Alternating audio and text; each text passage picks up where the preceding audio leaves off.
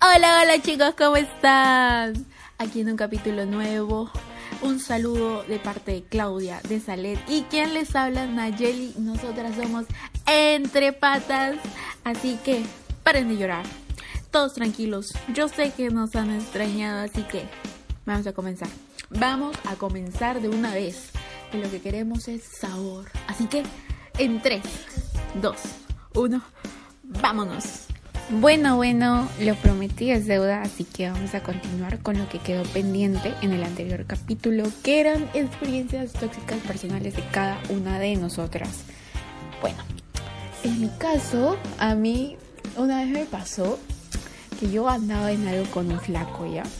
Estábamos ahí, todo chill, y de la nada todo, al principio era como súper lindo, nos tratábamos bien, llamadas todos los días, todo 10 de 10, en serio, 10 de 10. Era algo bonito y yo era como así la típica. Ahí va viendo de no quiero que esto se acabe nunca, estamos pasando por nuestro mejor momento, que no sé qué qué. Hasta que de la nada, o sea, no de la nada, tipo, ya había pasado su tiempito. Y comenzaron las peleas, pero las peleas de pelea tras pelea, todo era peleas. Eran celos tontos. Comenzaron los celos tontos de parte de él. De que no te puedes hablar con ese chico, que si me hablaba con alguien era porque ya le estaba haciendo infiel, de que qué estás haciendo, eh, trátame más bonito, eres muy seca, que no sé qué cosa, se ve que no me quieres, que, que no sé, haces esto, no me gusta que hagas esto. Y yo comencé a agobiarme. Uno ya comienza a agobiarse, uno comienza a decir, dame un respiro. O sea, esto ya está siendo el colmo, en serio. Y y a veces había cosas que me molestaba, que él hacía. Y, yo prefería no decirlo, quedarme callada y dejarlo pasar, porque decía, si lo digo, se va a sumar al montón de peleas que tenemos todos los días. Así que esto no debe suceder. Si algo no les gusta, si algo les parece, convérselo. No se queden calladas, la verdad. Eh, y entonces y ¿saben lo peor? Es que él me hacía sentir que yo era la culpable de todo, se lo juro. Él, me lo decía, es que mira, si no hubieras hecho esto, ahorita no estuviéramos así. Todas las peleas, Nayeli. ¿Quién era la culpable? Nayeli. Que yo había hecho esto, por eso peleamos. Que si no hubieras hecho eso, nosotros ahorita estuviéramos felices. Eso no puede suceder. Y pues llega un punto que te iba a cansar.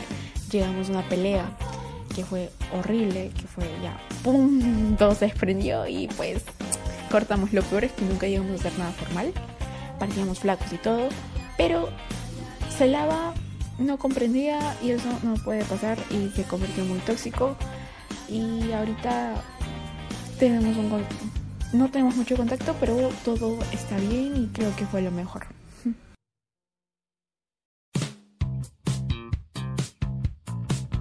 En mi caso, yo tenía una relación. Eh, bueno, como cualquier relación, todo empezó bien, normal al principio. Pero obviamente ya después vinieron personas X, terceros, empezó a haber desconfianza. eh, em, probas varios problemas y un montón de cosas. Y cada vez que peleábamos, eh, empezábamos a sacarnos, por decirlo así, los trapitos al aire, ¿no? Como se dice. Eh, todos los problemas que habíamos pasado y todo eso y nada, se volvió un poco más tóxico, por decirlo así, cuando cada vez que peleábamos él me decía, pero eh, yo no, no, o sea, tiempo, no te miento ni nada. Eh, y, y me decía, si quieres revisa mi celular, que no vas a encontrar nada. Eh, y aunque él me diga, yo sé que le incomodaba, pero también fue mi error haberlo tipo aceptado y, y, y decir como sí y hacerlo. Em, y bueno, también tenemos los mismos amigos en común y le empezó a dar celos que yo me juntara con ellos, siendo mis amigos de años. Le incomodaba, le molestaba, no. Y mis amigos se fueron eh, alejando un poquito más, como guardando un poco más de distancia conmigo. Siguen siendo mis amigos, pero obviamente ya no tanto como antes porque ellos le, él le decía lo que le molestaba y mis amigos para no dañar tipo nuestra relación más de lo que ya estaba ellos se alejaban. Y así entre los dos empezaba a haber bastantes problemas.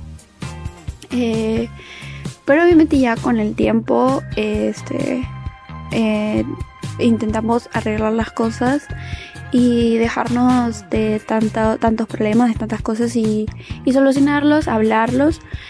Em, nunca tuvimos la relación de amistad muy buena, siempre nos llevamos mal, pero al menos reconocimos que los dos hicimos mal, eh, que, que no debimos eh, alejar, hacer que nuestras amistades se alejen ni tampoco eh, invadir su privacidad y nada de eso. Bueno, yo también tuve una relación así súper tranca porque, tipo, obviamente nosotros iniciamos conociéndonos poco a poco como cualquier pareja. Y ya al pasar un año, pues nosotros decidimos ser enamorados oficialmente. O sea, los primeros meses fueron muy bonitos porque, tipo, nos o sea, había una buena comunicación entre nosotros. Y siempre nos respetábamos, solíamos pasar mucho tiempo juntos, nos contábamos cualquier cosa y nos decíamos que nos íbamos a apoyar a pesar de todo. Pero, o sea, yo me di cuenta que al pasar un año de relación, nuestra, nuestra buena comunicación se fue desmoronando y todo pues había medio destruido, por así decirlo. Él me reclamaba porque salía con mis amigas y yo le decía que pues, no tenía nada que reclamar porque él, ella, ellas eran mis amigas y él tenía los suyos y yo no le decía nada. Entonces él me decía que no, que tus amigas son unas locas, que te meten ideas, que te alejan de mí. Ya no sales conmigo, sales con ellas, que ellas... O sea, decía cosas horribles sobre mis amigas. Entonces yo le decía como que qué le pasaba, claro que no, si él las conocía y las adoraba. Y él me decía, sí, pero eso era antes, que no sé qué cosas. O sea, se inventaba un floro así súper horrible. Entonces él decidió pues que hacerme lo mismo según él y yo le dije que no entendía a qué se refería. Y él me dijo nada, nada, entonces como que ahí quedó, ¿no? Entonces, eh, pasados unos cuatro días desde que me dijo eso, eh, él empezaba a salir con sus amigos más seguido. O sea, yo tampoco tenía problema con que saliera con sus amigos, ¿no? Pues porque son sus amigos. Pero lo que sí me molestaba era que él hablara de otras chicas con sus amigos, le, o dije a sus amigos cosas malas sobre mí, diciendo no, que ella me deja de lado, así súper terrible, ¿no? Entonces eh, yo le dije, ¿sabes qué? Tenemos que hablar. Entonces él me dijo, te escucho, le expliqué cómo me sentía, de por qué estaba tomando esas actitudes cuando él sabía que yo nunca le haría eso, dejaría que alguien, que el comentario de alguien influyera en nuestra relación o en cómo lo trato a él. Entonces él se puso así medio agresivo y me dijo, o sea, comencé a gritar, ¿no? Así súper horrible. Y me dijo, no, no sé qué cosa, quién eres tú, tú eres mía, tú no debes salir con nadie, no quieres que salga con mis amigos, no salga con las tuyas. Y yo obviamente le dije que no tenía problemas si él salía con sus amigos, pero él estaba, él tenía en su cabeza que yo le decía que no, y que lo iba a dejar, y que hablaba mal de él, y yo le dije que obviamente no, que él me conoce. Entonces, eh, pues estuvo así recontra agresivo, ¿no? Así que le dije que cuando se calmara íbamos a hablar. Y él me dijo, o sea, se fue así sin más, ni siquiera me dijo nada, solo me miró así súper feo y se fue. Entonces, pasó como una semana y él decidió, o sea, él tocó la puerta de mi casa y yo la abrí me pidió perdón y me dijo, sí, tú sabes que te amo, que no sé, que últimamente que últimamente siento que nuestra relación no está yendo muy bien y yo le dije que sentía lo mismo y que aclaráramos nuestras dudas.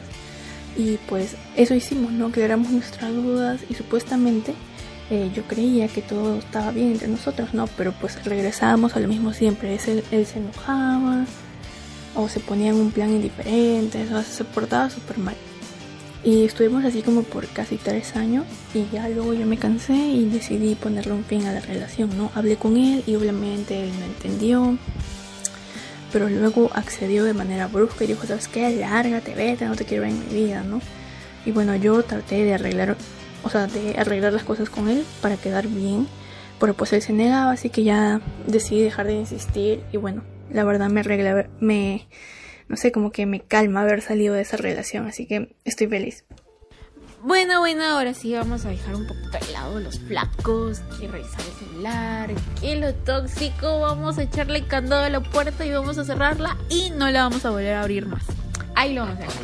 Ahora vamos a cambiar un poco el tema, si va a ser un giro un poco de 360 grados.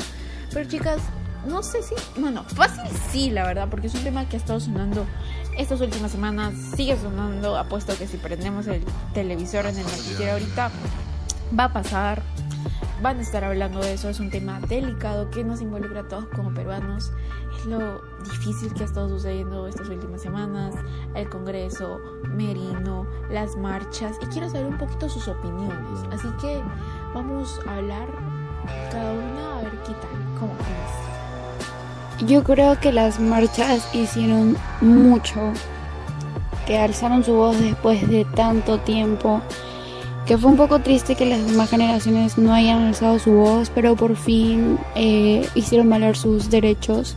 Y había mucha gente que subestimaba las marchas, que decía, esto no sirve de nada, ¿quién los va a escuchar? A ellos les van a hacer lo que quieran. Quizás sí, hicieron lo que quieran, lo que quisieron, lo que quisiera el Congreso, hizo lo que quiso. Pero al menos se dio cuenta de que no iba a poder con toda una población. Es triste de que a principios de año nosotros teniendo como ejemplo los policías que cuidaban las calles por la pandemia y ahora vengan y maten, es como que, o sea, matan a los chicos, ¿qué le van a decir? Mate a su hijo, mate a su primo, a su hermano, es triste y más aún sabiendo que podía ser uno de su sangre, uno de ellos. Es triste y es triste que ahorita no se sepa de dónde está Merino o qué se hará de él. Es triste que el Perú eh, no tenga a personas que lo representen como tal, porque a mí siempre me han dicho que el Perú es un vagabundo sentado en una silla de oro. Tenemos para mucho, pero no sabemos cómo manejarlo. Y espero las cosas continúen bien. Y bueno, ya sabemos que la población al mínimo movimiento malo que vean, vamos a salir a marchar porque debe ser así para que nadie nos subestime ni nadie nos tome el pelo.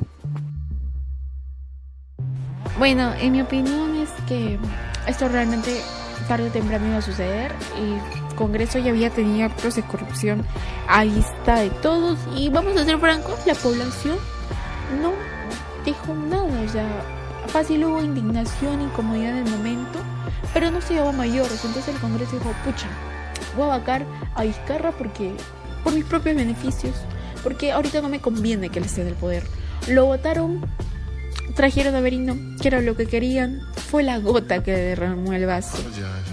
Comenzaron las marchas, porque ya nos cansamos de lo mismo, de tener corruptos, de tener asesinos en el Congreso. Y encima, ahora también en la presidencia nos va a representar un señor sin estudios, un delincuente. Entonces dijeron, ya, Perú va a jugar, se van a olvidar, se van a olvidar. Eh, la Paula va a meter gol, mm, al día siguiente van a estar felices y ya, no van a marchar, se equivocaron, siguieron marchando. Esto trajo dos muertos. La policía en vez de defendernos, nos mataba. Que no usamos perdigones, que no usamos bombas lacrimógenas. Era innombrable lo que sucedía. Donde se ha visto que tú sales a marchar por tus derechos y vuelves sin vida? Madres llorando cuando no deberían estar llorando. Por su hijo que solo fue alzar su voz, solo fue ejercer su derecho. Y la policía, los medios de comunicación ya no te informaban, te mentían, estaban a favor, estaban del lado de un presidente delincuente. Y hasta ahora yo no veo a esos 105 congresistas y a Marina en la cárcel, que es donde deben estar. Ojalá, ojalá, esperemos que terminen ahí, que es donde deberían estar actualmente. Uy, ya llegamos al final, ya tocamos fondo, ahora sí, se acabó, se acabó el programa por el día de hoy, chicos, espero que la hayan pasado muy bien, eh, no tengan relaciones tóxicas, pórtense bien y si nos extrañan mucho, mucho, pueden pasarse por nuestras redes sociales, estamos como Entre Patas Oficial, en Instagram, Twitter, Facebook, en todo lugar siempre, ahí nos encuentran, siempre estamos ahí, ahí, siempre presentes. Nada, cuídense, tengan bonita semana, los queremos muchísimo. Bye, bye, bye.